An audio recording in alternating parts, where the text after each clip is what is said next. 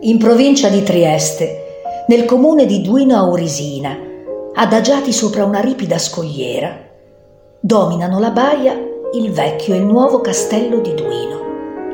Residenze private dei principi Torre e Tasso portano con sé secoli di cultura, storia e nobiltà.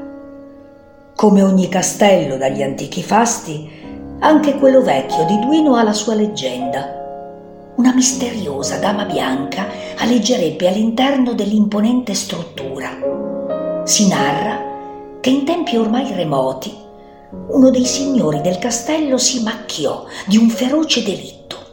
In un momento di ira scagliò giù per l'irta rupe la sua sposa, una donna nobile e gentile. Ella, mentre precipitava dalla scogliera, dal dispiacere, si tramutò prodigiosamente in roccia un masso bianco dalle fattezze umane che si protrae tra cielo e mare.